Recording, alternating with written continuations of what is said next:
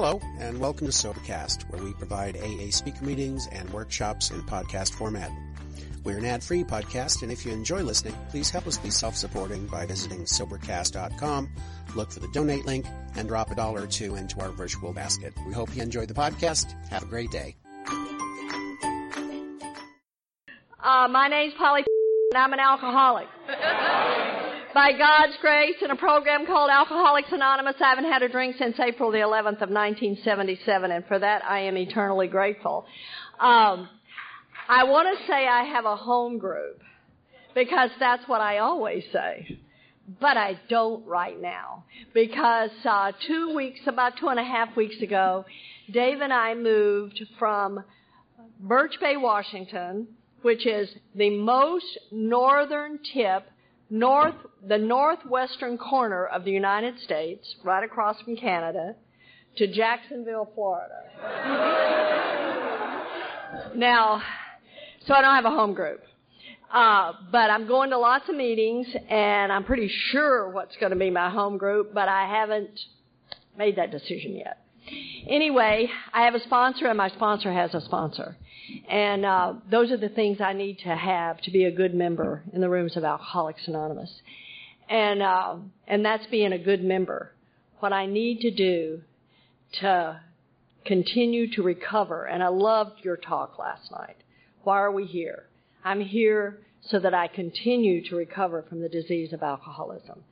And in order to do that, I need to work the steps, I need to work the traditions, I need to work or I need to apply the traditions and the concepts to my life.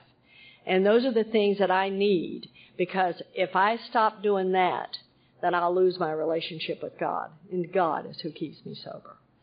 Um, I am delighted to be here, and uh, Lee's who invited me, but I think Ann's. I want to thank Ann for having the dream, the idea, and getting it going. Look at first time out of the chute. Amazing, amazing, amazing. Absolutely amazing. And I, I had no idea where I was coming. I thought it was in Washington D.C. because they flew me into National. And so I thought it was around there. So Candy and Jeff picked me up. And she's so good. She's sent, I mean, we make a plan and I'm like, you know, I'm always telling my husband, focus and finish. And so,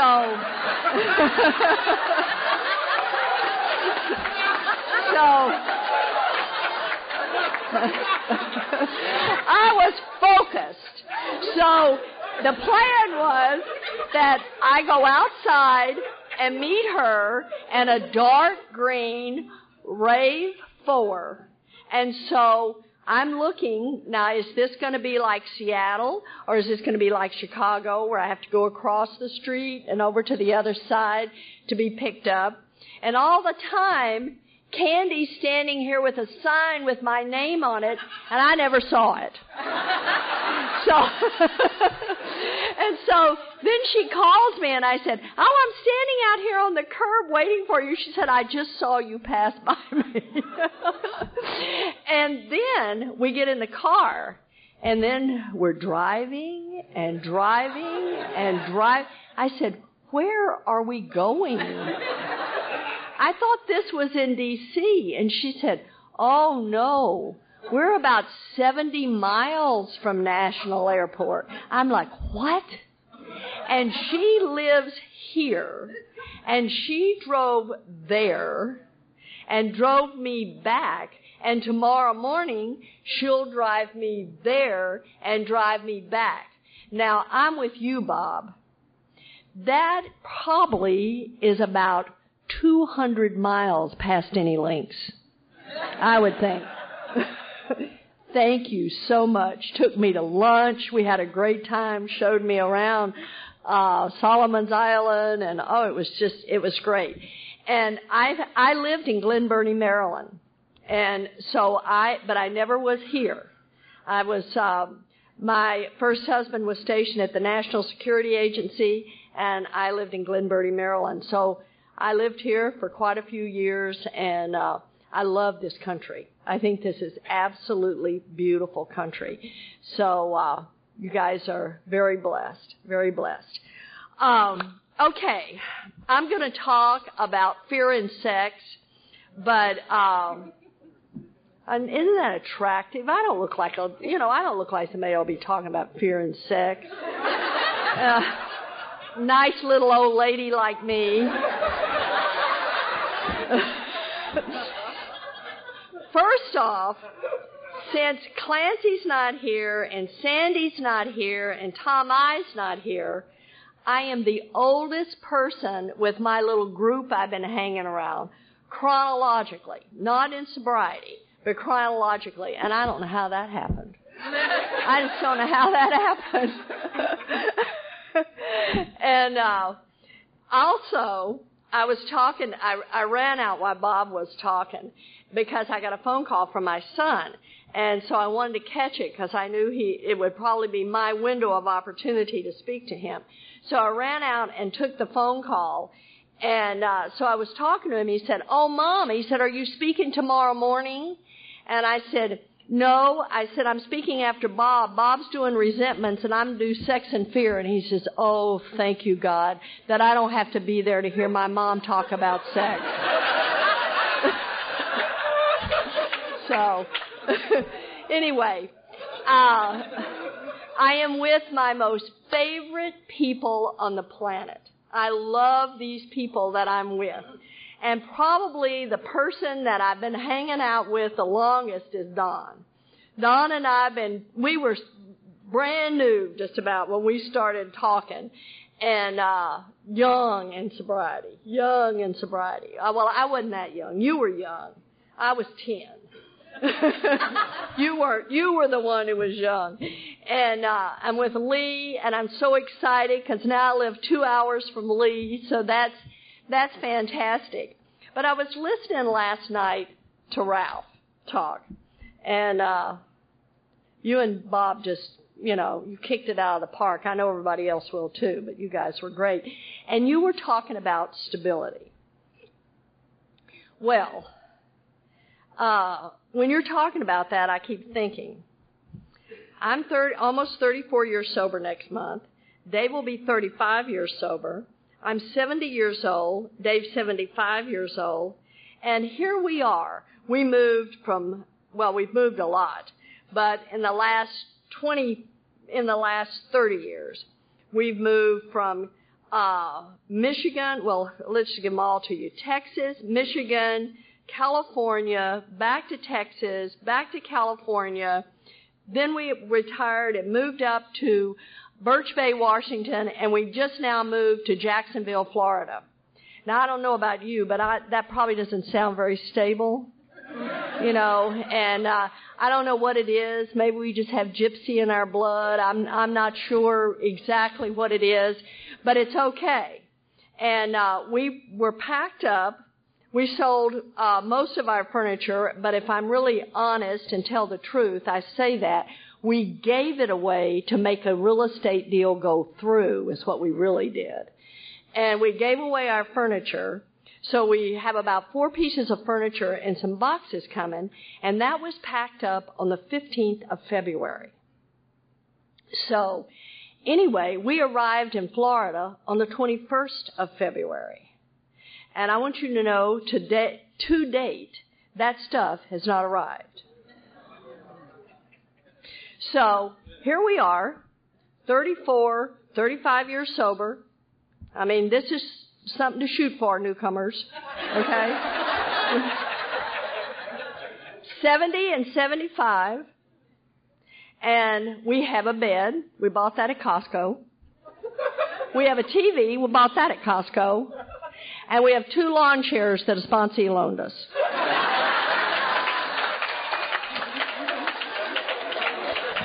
I went to Dillard's and bought a skirt because I never dreamed that my stuff wouldn't be here by now. So I didn't have any clothes and all everything. I mean, you know, I was in jeans and stuff like that because I'm coming across country, and uh, and then I'm to be in Florida, for God's sakes. And I'm not speaking till last weekend, so I had to, I mean, who would have thought? So I want to have a fit. So let me just show you what 11 months more of sobriety will get you. I want to have a fit with the movers. And Dave takes my hand and he says, honey, we're not going to have a fit. We're just going to wait till the movers get here. So that's, I'm glad that I have Dave in my life because I'm a little feisty and Dave's just kind of steady as you go. And Andy DeLuca's back there shaking his head because he knows my Dave. And he's just, you know, we're not going to get upset. We're doing just fine. We don't need any more. Puppies are happy. I'm happy. And you can get happy. So, so you know, life's great. And so it's just, you know, change.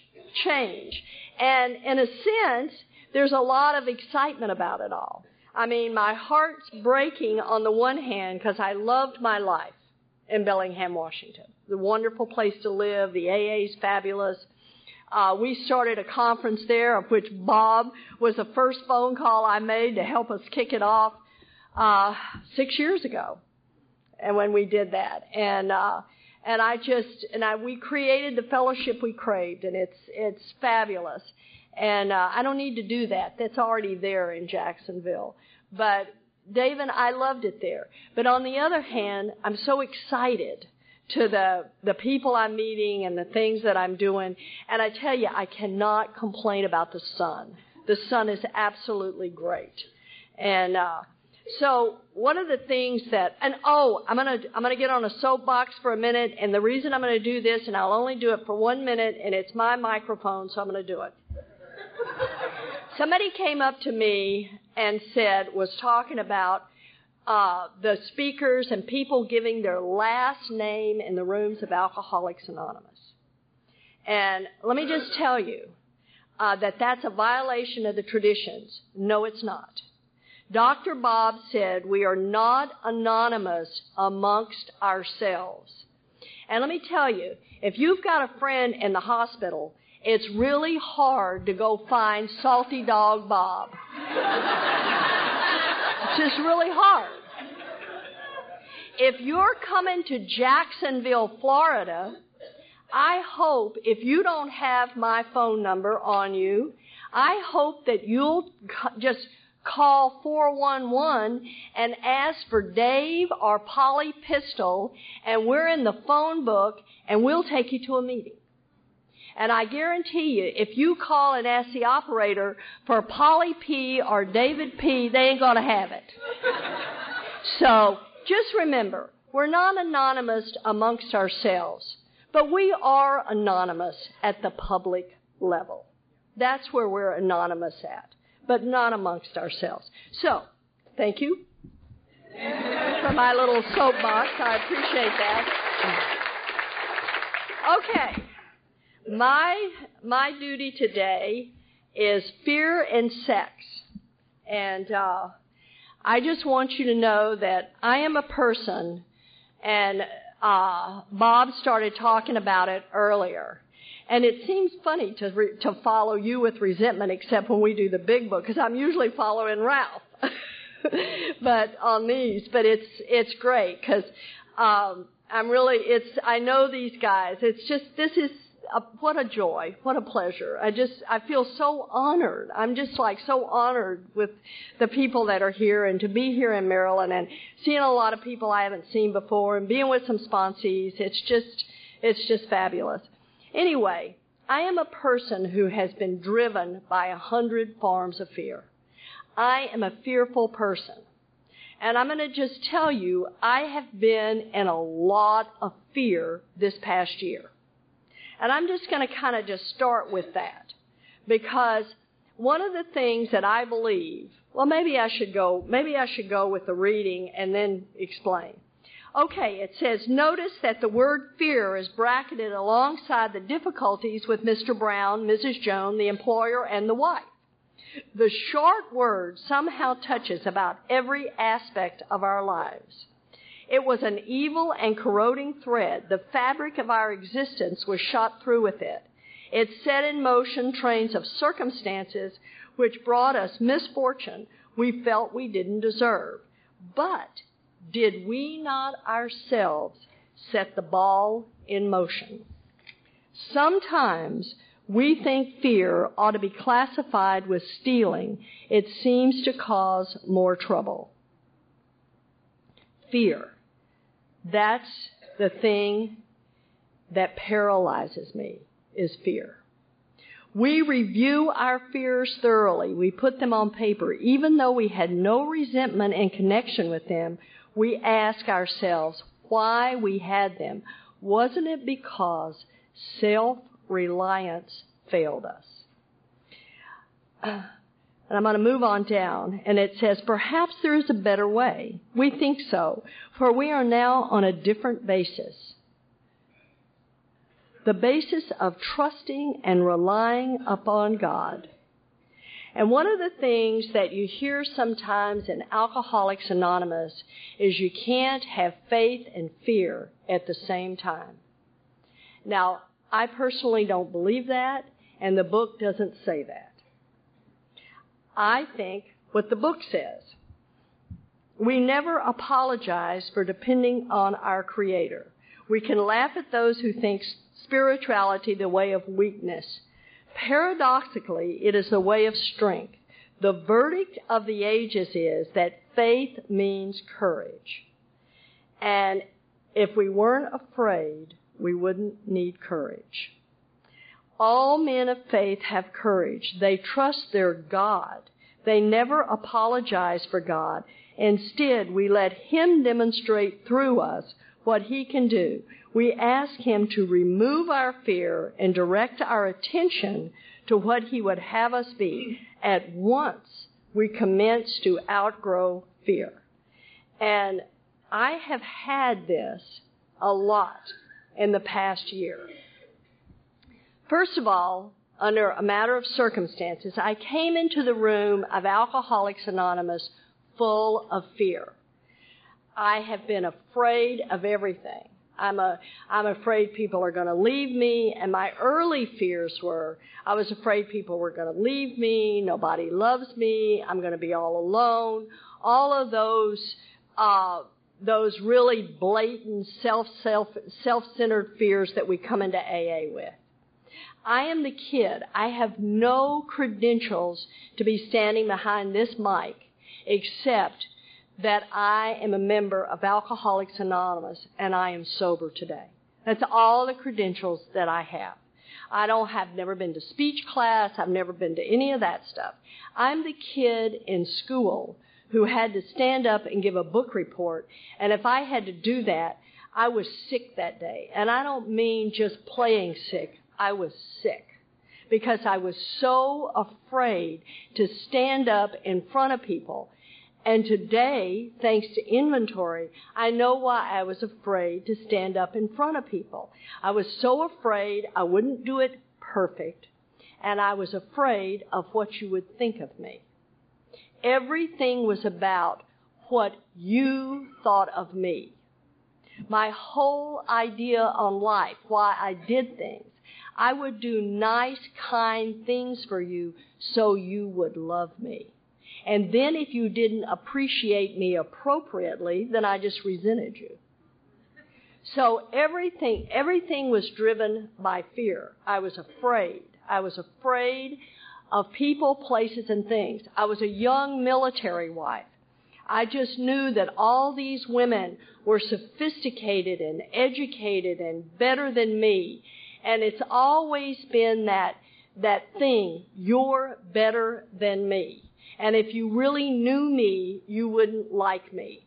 Well, when I came into Alcoholics Anonymous, I didn't know that that was self-centered arrogance.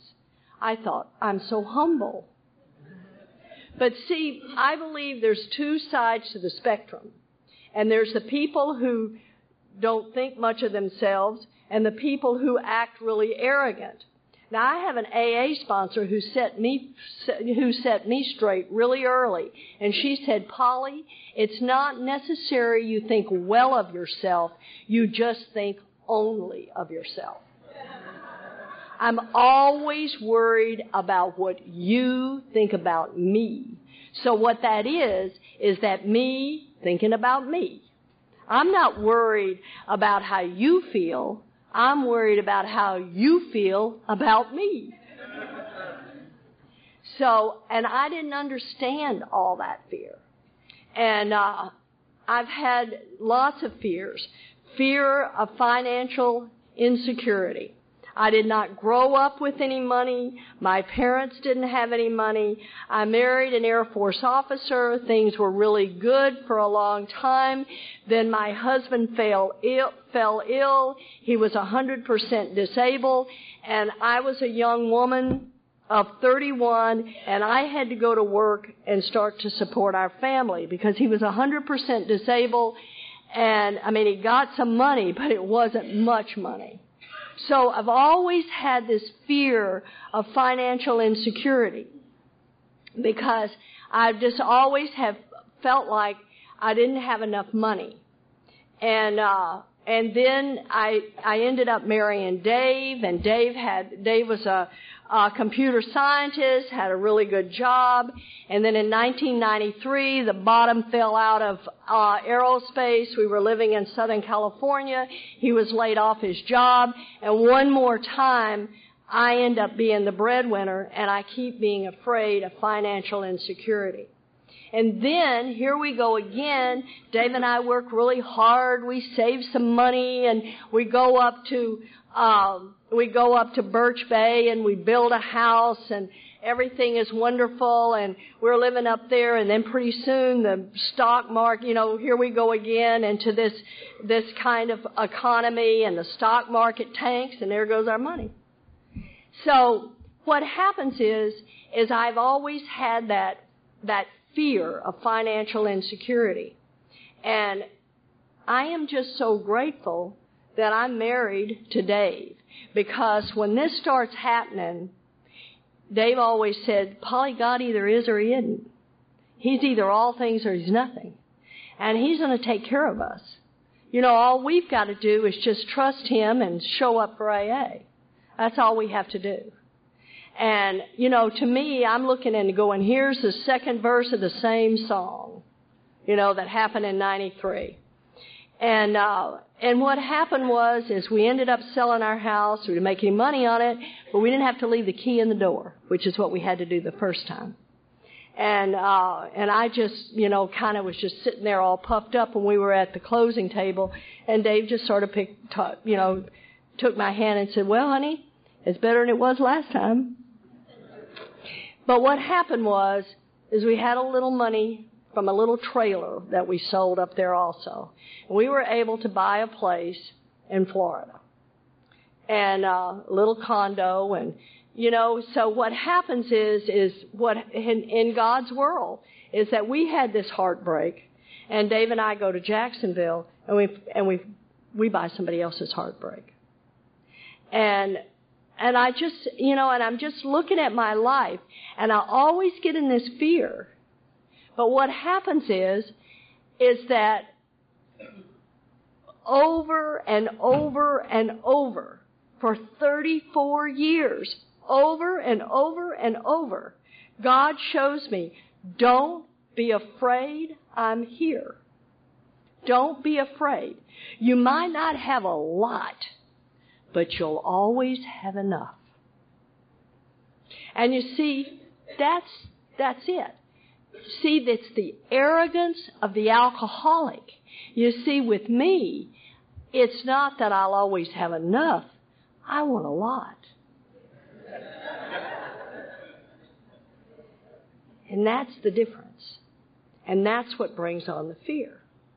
Because I've always been okay.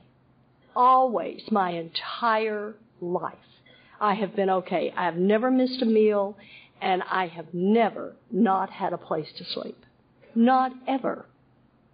I have been taken care of. And you'd think at 70 years old, I'd trust that by now. That I would trust that God either is or He isn't. What is my choice to be? And the deal is, is that I can have fear and faith at the same time.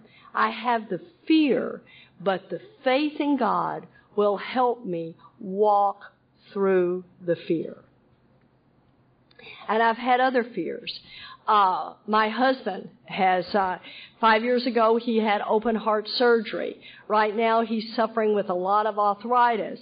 And, you know, I fear. I have fear. I mean, uh, I don't want anything to happen to my husband.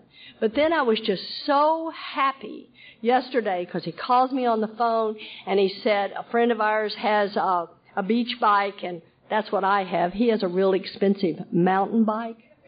I have a beach bike because I don't like gears and stuff. I learned to ride where you stopped with your feet and all that kind of stuff. So that's kind of bike I ride. And so anyway, he said, I rode Mike's beach bike yesterday for about 20 miles. And I'm like, oh, yes. And he said, I loved it. I said, yeah, didn't have any gears, not fa- fancy. They cost $80 at Walmart. And he just, you know, and he just laughed. But it's like, and I was, because I sometimes get afraid of that about my husband.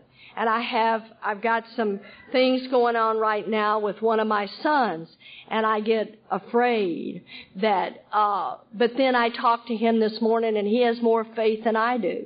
And he's saying, Mom, everything's in perfect order.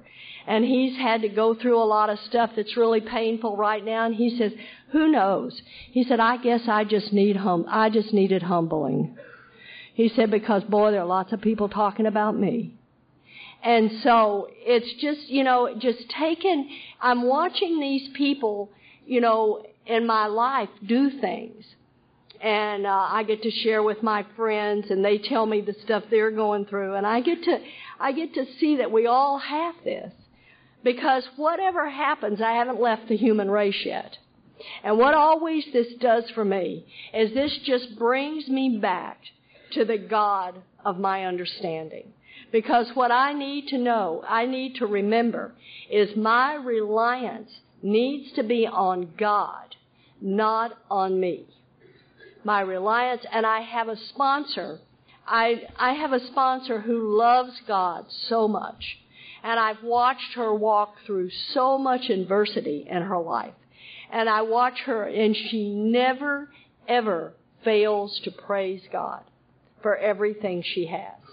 And I just am so grateful that I have these people in my life because what will happen for me is I'll get in this fear, even with this much sobriety, I'll get in this fear and I will be afraid that God's not going to take care of me, which He never has failed me.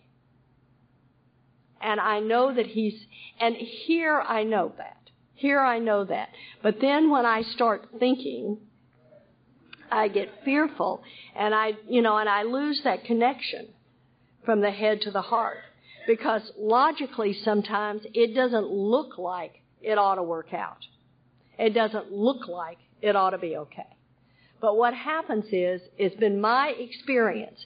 And that's one of the things that I love about this kind of stuff that we, that we're, that we are having the privilege to do here.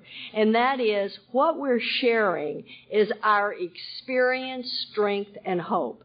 If you want me to be, I mean, I am, I, I love the big book of Alcoholics Anonymous. But I'm not as good at it and know it as well as some of the people that I love and admire. I'm not as good at it.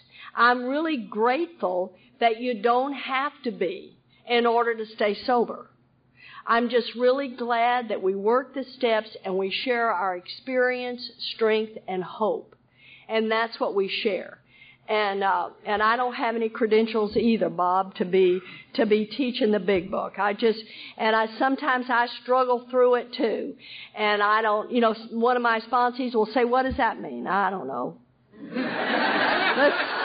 let's go find out and figure it out together. You know, I don't know. Uh, I just I haven't written that down in my book, so if I knew, I forgot it. So you know, it's just that we work at this together and I believe like you believe. And that is, is that the way I learn this is by working with others. I never have been one that was, I'm, a, I'm kind of a, an experiential learner. That's the way I seem to learn things. And, uh, I've been sponsoring people since I was about, uh, five or six months sober. And I've been working and doing this stuff and stumbling through it for all these years. But the one thing that I am consistently doing all the time is working with others all the time. And it has worked for me. That my experience is it has worked for me. And I have worked with people who have had horrendous fears for really good reason. Really good reason. I've worked with women who have had things happen to them that no, no, should never happen to anybody. Horrific things. And there's good reason to be afraid. And they'll say to me things like, Polly, if God is so loving, why do these kind of things happen? And I just say, I don't know. I don't know why those kind of things happen. All I know is, is that for whatever reason, what has happening to you is going to help somebody else. Whatever you have been through, whatever I've been through, that experience, because that's all I have, is my experience. I can share your, my knowledge, but I'm not very smart. I don't have a college education. I don't have that kind of retention. That's not me. But I can tell you this. I love working with other alcoholic women. I love it. That is absolutely my passion. And in doing so, they have healed me. Just exactly what Bob has said when he was talking about resentments. If it had not been for that, because I'm a person left to my own devices, would have, well, I wouldn't have blown my brains out because I'm very, I was very suicidal. I've, I've tried it many times. I was very suicidal till I was 12 years sober. And what I have found out is, thanks to the language of the heart, you know, some people think this is our only piece of literature. This is the best piece of literature, but it is not the only piece of literature. And the language of the heart saved my life because the language of the heart talks about our next frontier, emotional sobriety. Because I'm a Bill Wilson. I read everything I could ever find on Bill Wilson because he suffered from depression. And I do too. And I can fall into it in a nanosecond if I'm not working with others. And he found the antidote for depression, and thanks to him and other members of Alcoholics Anonymous, I have too. And the antidote is working with others. Because whether I like it or not, I feel like to be depressed is the most self-centered thing I do. Because what it does is it turns me in to thinking about me. And that's a really bad place for me to go. So what happens is, is I want to hear about your fears. I want to hear about what's going on. I need to talk to you because I'm one of those alcoholics. You talked about the type A. The type A personality. I am one of those alcoholics that cannot spend any time in this head. This, as my husband says, my head is not my amigo. It is not my friend. It makes me crazy. It gets me in fear. It makes me feel all these feelings that I get that are feelings of less than. So, what I know to do is that turn at once we're going to, uh, all men of faith have courage. They trust their God. We never apologize for God. Instead, we let Him demonstrate through us what He can do. We ask Him to d- remove our fear and direct our attention to what we, He would have us to be. And one of the things that I think, and our preamble says it, I may be a lot of things, but my primary purpose on this planet today is to stay sober and help other alcoholics to achieve sobriety. That's my job. That's it. Period. That's my job. Now anything else I get to have along the way is just whipped cream and cherries. But that's my job. That's what I'm here to do. And as long as I do that, as long as I keep, as long as I focus and finish and keep my eyes, you know, if I keep my eyes focused on what I'm supposed to do, then most of the time this stays pretty peaceful. Stays pretty peaceful. Okay. My favorite subject. Now about sex. Many of us needed an overhauling there, but above all, we tried to be sensible on this question. And uh, I'm going to talk about sex and uh, some of the things that have happened. I also use sex for me and the people I work with uh, for also for uh, harms done because the sex inventory is for the harms I've caused through my sexual behavior. Also, it's I may not have a resentment against somebody, but I may have harmed them. And that would be on this inventory as well. Okay. Let's just start with one of the things that I'm sure the men work with this because I have a husband who has been sexually abused. So I know that men have these problems too. But if you, with the women I work with, when they're talking about things that have happened to them and sexual abuse that has happened to them, that goes on the resentment list, not the sex list, not the uh, sex inventory. That's the resentment list. The sex inventory is for the people I've harmed. Okay? So, one of the things that happened is when I first got sober, uh, I got sober in Texas, and I went to treatment. I went to treatment three times. I was the reluctant to get sober. I didn't go as much as Bob, but I went a lot. You've got the record, I think, Bob. uh, I went to treatment. And the last time I went to treatment, I stayed in treatment six weeks. And this treatment center was a five step treatment center.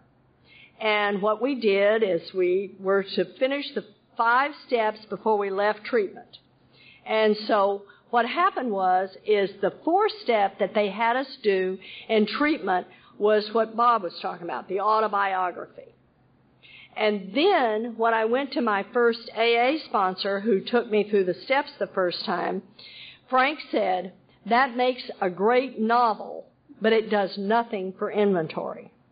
So he took me through the inventory as it's laid out in the big book of Alcoholics Anonymous. And uh, I had resentments, and I had a, a litany of fears, and uh, but I didn't have much on sex because I was, you know, kind of one of these kids. It's I know it happens at least in my generation more than it happens in any other. It has happened in in the my generation and the ones previous is a lot of us did go to our marriage as virgins because we didn't have any birth control. And, uh, and I can, you know, it was just a bad, it was bad if you got pregnant. And, uh, so I had, when I came into the rooms of Alcoholics Anonymous, I didn't really have a lot of stuff around sex. I knew that I was married to a military man, and I knew that I used sex to get what I wanted. I mean, women have a absolutely fabulous weapon. it's really sad, guys, but you fall for it every time. so, and I had that weapon, you know, because he was going to come home, he was going to say a few days or a few months, and then off he was going to go into the wild blue yonder again. And then I was back in charge doing whatever I wanted to do. And uh, so I didn't have a lot going on in my sex inventory. But here's when along in my sobriety, I got a really big sex inventory.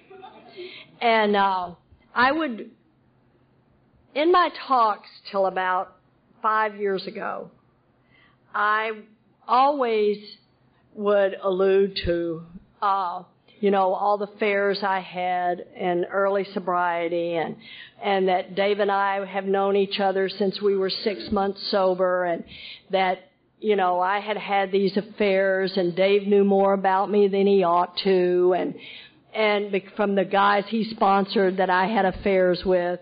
And you know, it was, and I, and everybody would do that. They'd laugh, and it was really funny, and you know, blah blah blah blah. Now, bearing in mind this whole time, I'm married.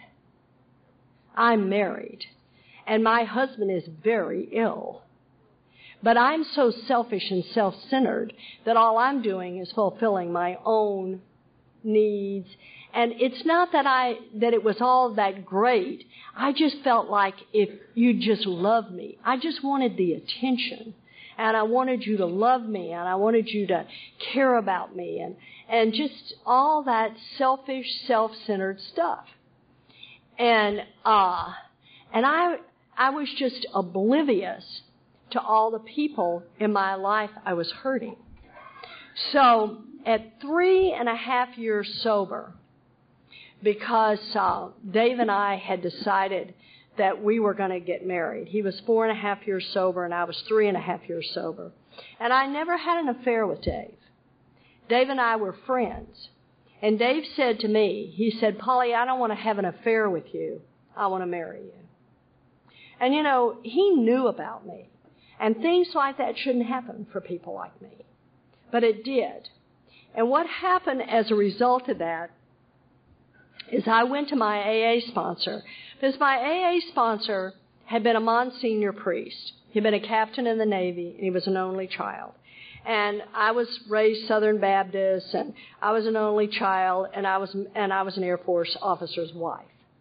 And, uh, for whatever reason, God put Frank and I together and he was exactly who I needed. And I feel like that. I mean, we make a lot of judgments in AA, but what I really believe is, is that God gives us exactly what we need and puts us together. It's God's business. I'm always trying to get in somebody else's business. But it's God's business how things work out. And if I let God unfold it, most of the time it works out fine. And so Frank was my first AA sponsor, and what had happened is he had stayed a priest until his mother died. Because his mother had always wanted him to be a priest. And when his mother died, he left the priesthood and married the Asian woman he had loved all his life. And I loved, even though there was 30 years difference in their age. And you know, people would have a lot to say about that as well. And, but what I saw was, is I saw this union that I loved and I watched it. And so Frank knew about Dave. Frank knew all about me. And he said, well, you know, you started drinking at 18 and you woke up and you were 18. And he said, and I'm really sorry you're having to hurt yourself like this, but, you know, I don't know what God's going to do with it. And that was Frank's attitude towards what was going on with me. And, um, and I said, you know, I went to him and I said, well, you know, I need to do an inventory. And he said, yeah, you do. And so I did an inventory on sex then. At three and a half years of sobriety, I did another inventory. I'd been doing continuous inventories, all this stuff, uh, constantly feeling bad about myself, beating myself up, but not really doing anything to change my behavior. So I did an inventory on the people I had hurt. And uh, the first person on that list was my husband. And I realized how much embarrassment I had caused him because it's not like he didn't know what was going on. I mean, I didn't tell him, but it's not like he didn't know what was going on. And I realized how much harm I had done him. And I put his name on the list and I listed all the things I had done to hurt him, how I could have aroused jealousy, how I was inconsiderate, all the things that I had done, never taking his feelings into consideration to the behavior I was doing to fulfill my own self-centered feelings. And then I needed to look, what should I do instead? And all I kept saying was, is I want to be a faithful wife. I want to love one man all of my life. And I hadn't done this in this first marriage. I had not been faithful and true to this man.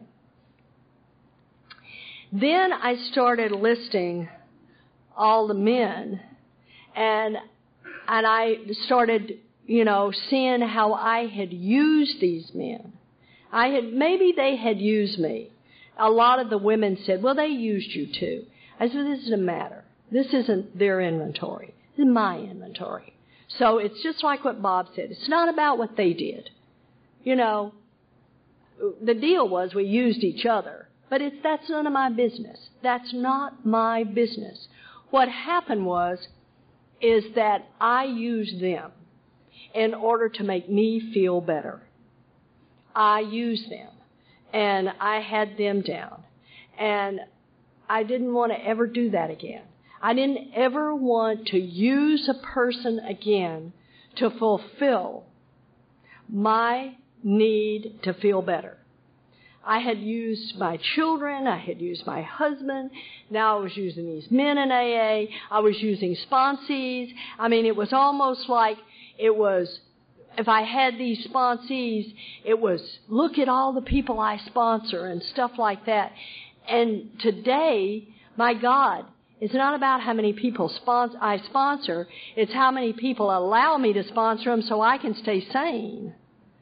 So it's, it was all of this self-centered stuff and all the time I'm feeling, you know, Polly feels so bad about herself.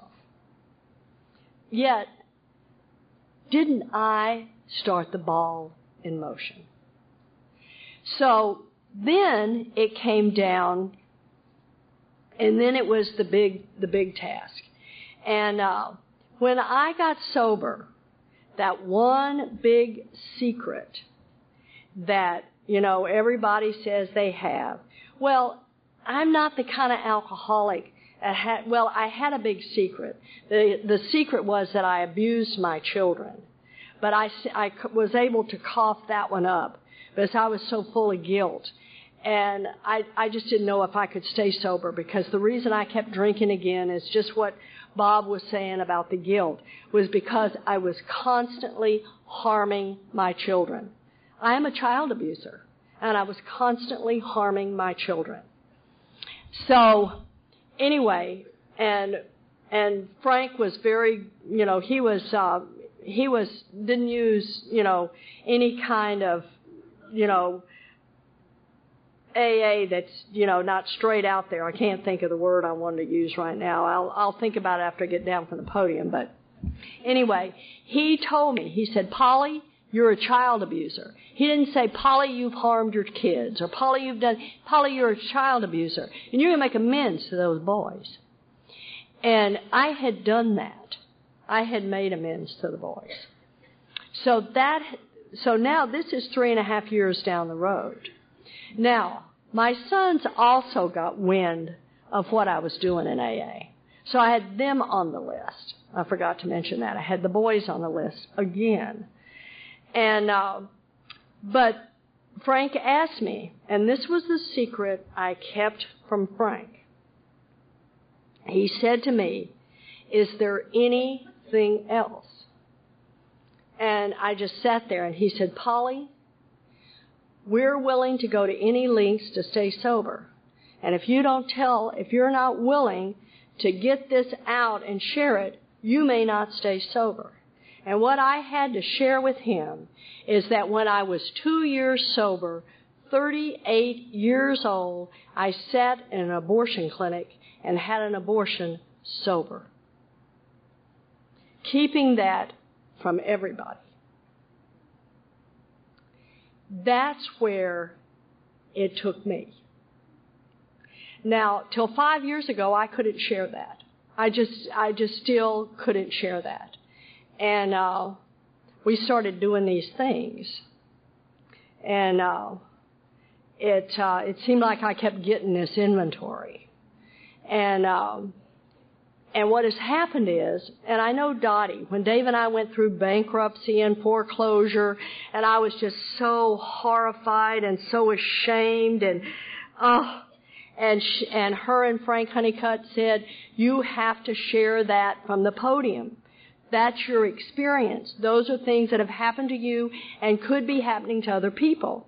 And I didn't want to do that because I was ashamed. Well, this was way too horrible to be sober and this happened. Well, what has happened as a result of me doing what this book says to do, that I'm to share, I would share it one on one, but I would never share it openly. But what has happened as a result of me doing that is how many women are calling me who have had the same experience. I didn't think anybody in AA would have an experience like that. Nobody would do that. You know, I did it, but nobody else would do it.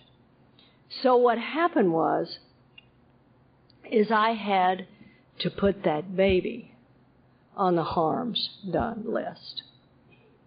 And um, so what happened for me is I be, I was able to do that and make and then be able to follow through with six and seven and eight and nine, even though and do it much like we do with people in our lives who die and we have to make amends to.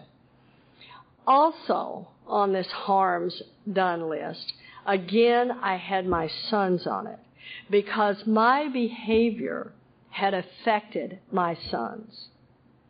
So consequently, the sexual behavior that I've done in the rooms of Alcoholics Anonymous has brought to me great shame, great horrific shame that I would do that sober. It somehow seems okay if you're doing it drinking. It just seems like, well, I was drinking. And it just somehow seems like that it's okay. But if you do it sober, it's, uh, I don't know for me, I'm just telling my story. It takes on a different, it takes on a different feeling, it takes on, it just like you should know better. And I say this all the time. If at this amount of sobriety, I should have been better than this. And I say that all the time because I know I'm a work in progress, and I will be. I guess till they throw dirt on me. I'm, I'm sure I will be because when I, if I stop growing, then that's going to be it. But for me, what has happened as a result of that is that I was a person that Bob was talking about who would be quick to judge, quick to snap judgments, tell you what you ought to be doing, telling you this, telling you that. Well, today, I'm not so much like that. I truly believe that God is the judge. And I also believe that, that it talks about that we do not want to be the arbitrator of anybody's sex conduct. What I'm going to tell, what I try to do is share with you. If you do that behavior, there's a price to pay. And I'm here to tell you, I paid it. You want to pay it, you can pay it too. But what happens is, is because of those things, I am not so quick to judge. And I just know that I have a woman that uh, I've just tried not to judge what people do. I sponsor I sponsor a lot of women and a lot of them do things I think they ought not be doing. And if they'll ask me, what do you think of that? I'll probably say, not very much. I, you know, sounds like that, you know, you're, you're out, you're going to hurt yourself if you keep doing this. But you know, it's your life. You live it however you need to live it, but it's your life. And, but what sounds to me like what you're doing is hurting you. But then one more time, I don't know what God has in store for anybody's life. I don't know what God's contract is with you. And I had this woman that met this man on Match.com. They got those going on? Anyway, she met him. She lived in California and he lived in San Angelo, Texas. She calls me up. She's never met him. Just talked to him on the phone. That she is going to San Angelo. She is moving to San Angelo, Texas. Not going to go for a visit, moving. and she says to me, Don't try to talk me out of it.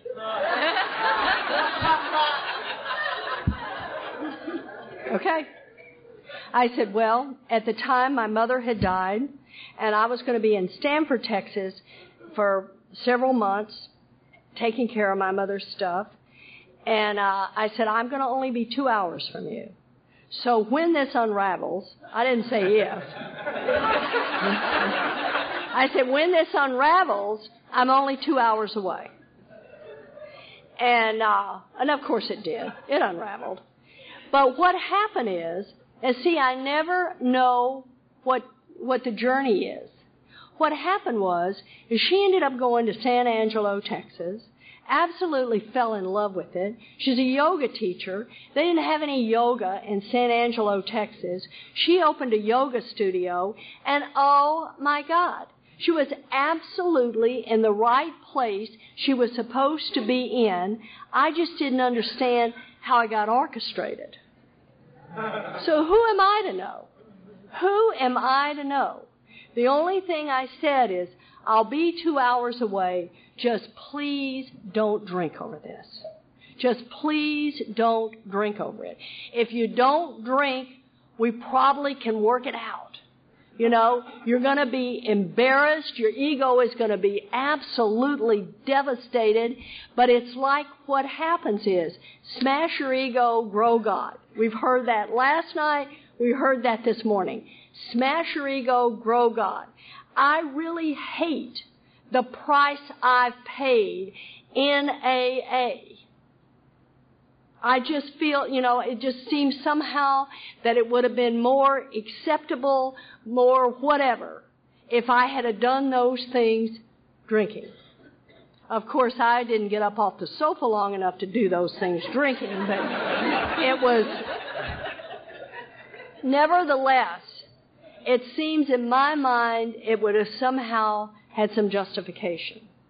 But because I did it sober, the embarrassment, the humiliation, the things that I felt as a result of my behavior has helped me because what I do is who am I to throw the first stone? Who am I? Who am I to throw the first stone? I mean, so you're doing a little hanky panky? Well, you know, where, who was it that said that? Either Bob or Ralph last night. This is the only place in the world when we're all trying to find the worst bottom.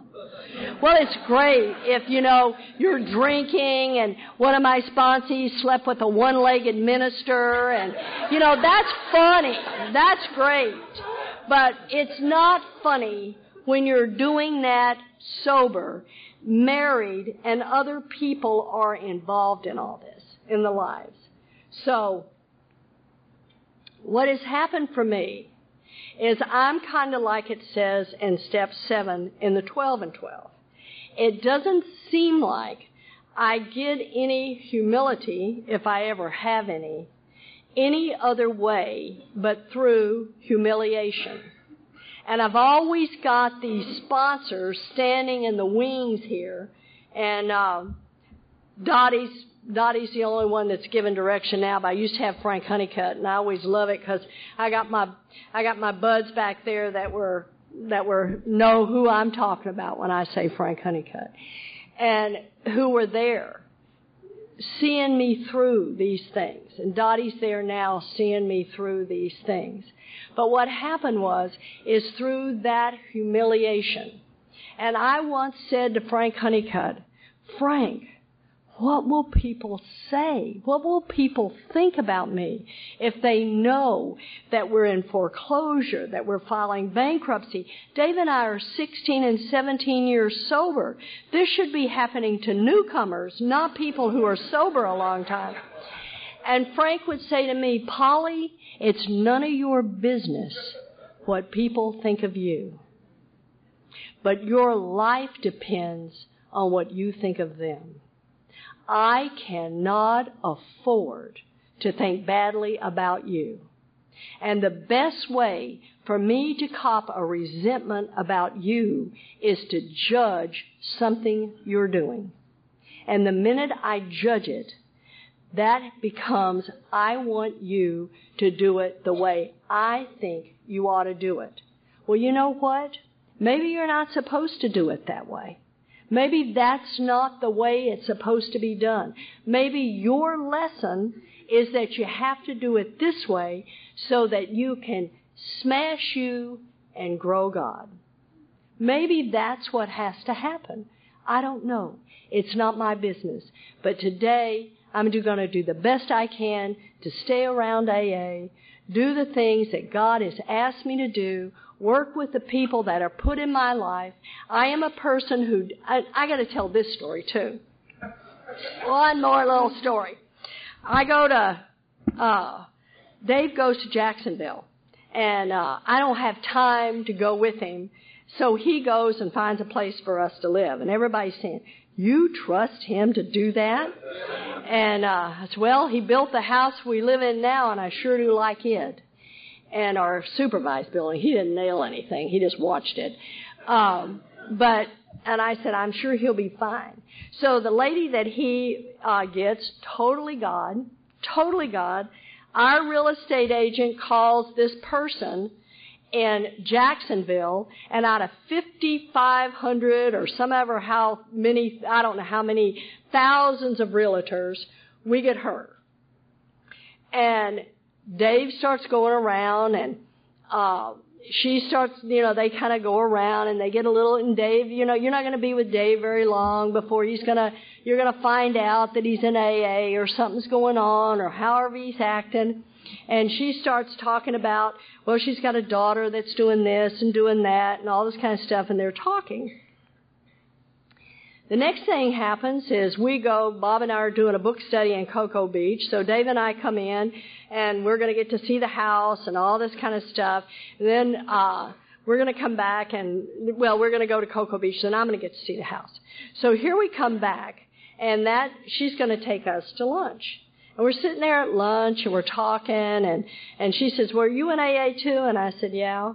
I said, uh, that's why we were so lucky we got to come to Jackson. I came to Jacksonville and we're going down to Cocoa Beach. And, uh, she just kind of talked. The next thing I know, I get a text from her. Says, please call me. And I called her back and she says, I don't know what to do. I don't even know how to do this. She says, but I've been going to AA for about a month. And right now I have 11 days sober. But I've asked two women to sponsor me, and they're too busy. I hope none of you have done that. I can't even imagine being a brand new person in Alcoholics Anonymous and someone walk up to me and ask me to sponsor them and I'm too busy. At any rate, I was delighted to sponsor her. So God is taking care of me in Jacksonville, Florida, because He sent me a newcomer right off the bat. right off the bat. And what happens is, is believe me, a lot of times I will tell people, I may not have as much time as you need, but I sponsor lots of women who do it like I do, and that you, I could, maybe you would be better with them because they have more time. There's lots of things we can do besides reject a newcomer who it took all her guts to come up and ask if someone would sponsor them. And what I find it's even really funnier in AA is that what happens is, is we expect newcomers to come to us. You know, we didn't used to have to do that. You were assigned a sponsor. And I know in Southern California and in Bellingham, if anybody stood up in their first 30 days of sobriety, or especially if it was their first meeting, man, we were on them like white on rice. Do you have a sponsor? They said, no, I'm it. I promise you, they don't know any difference. They're newcomers. They don't know. They don't know they're supposed to interview sponsors. They just need to get one. And if it doesn't work out, like Bill says in language of the heart, you stayed sober. If they move on to somebody else, you got to go to a bunch of meetings and you stayed sober. And that's the miracle of the program of Alcoholics Anonymous. Just say yes. And if you say yes, I guarantee you, no matter what's going on in your life, no matter how horrific it's been, I mean, I have had life in session the past since I've been sober. I have been married, divorced, lost my parents. I lost my dad when I was a year sober. Thank God I had done the steps and amends. I have, we have lost a child. We lost uh, our son 10 years ago. We have lost our home. Things have been happening. My husband has had open heart surgery. Life's been in session. But we say yes. God bless you.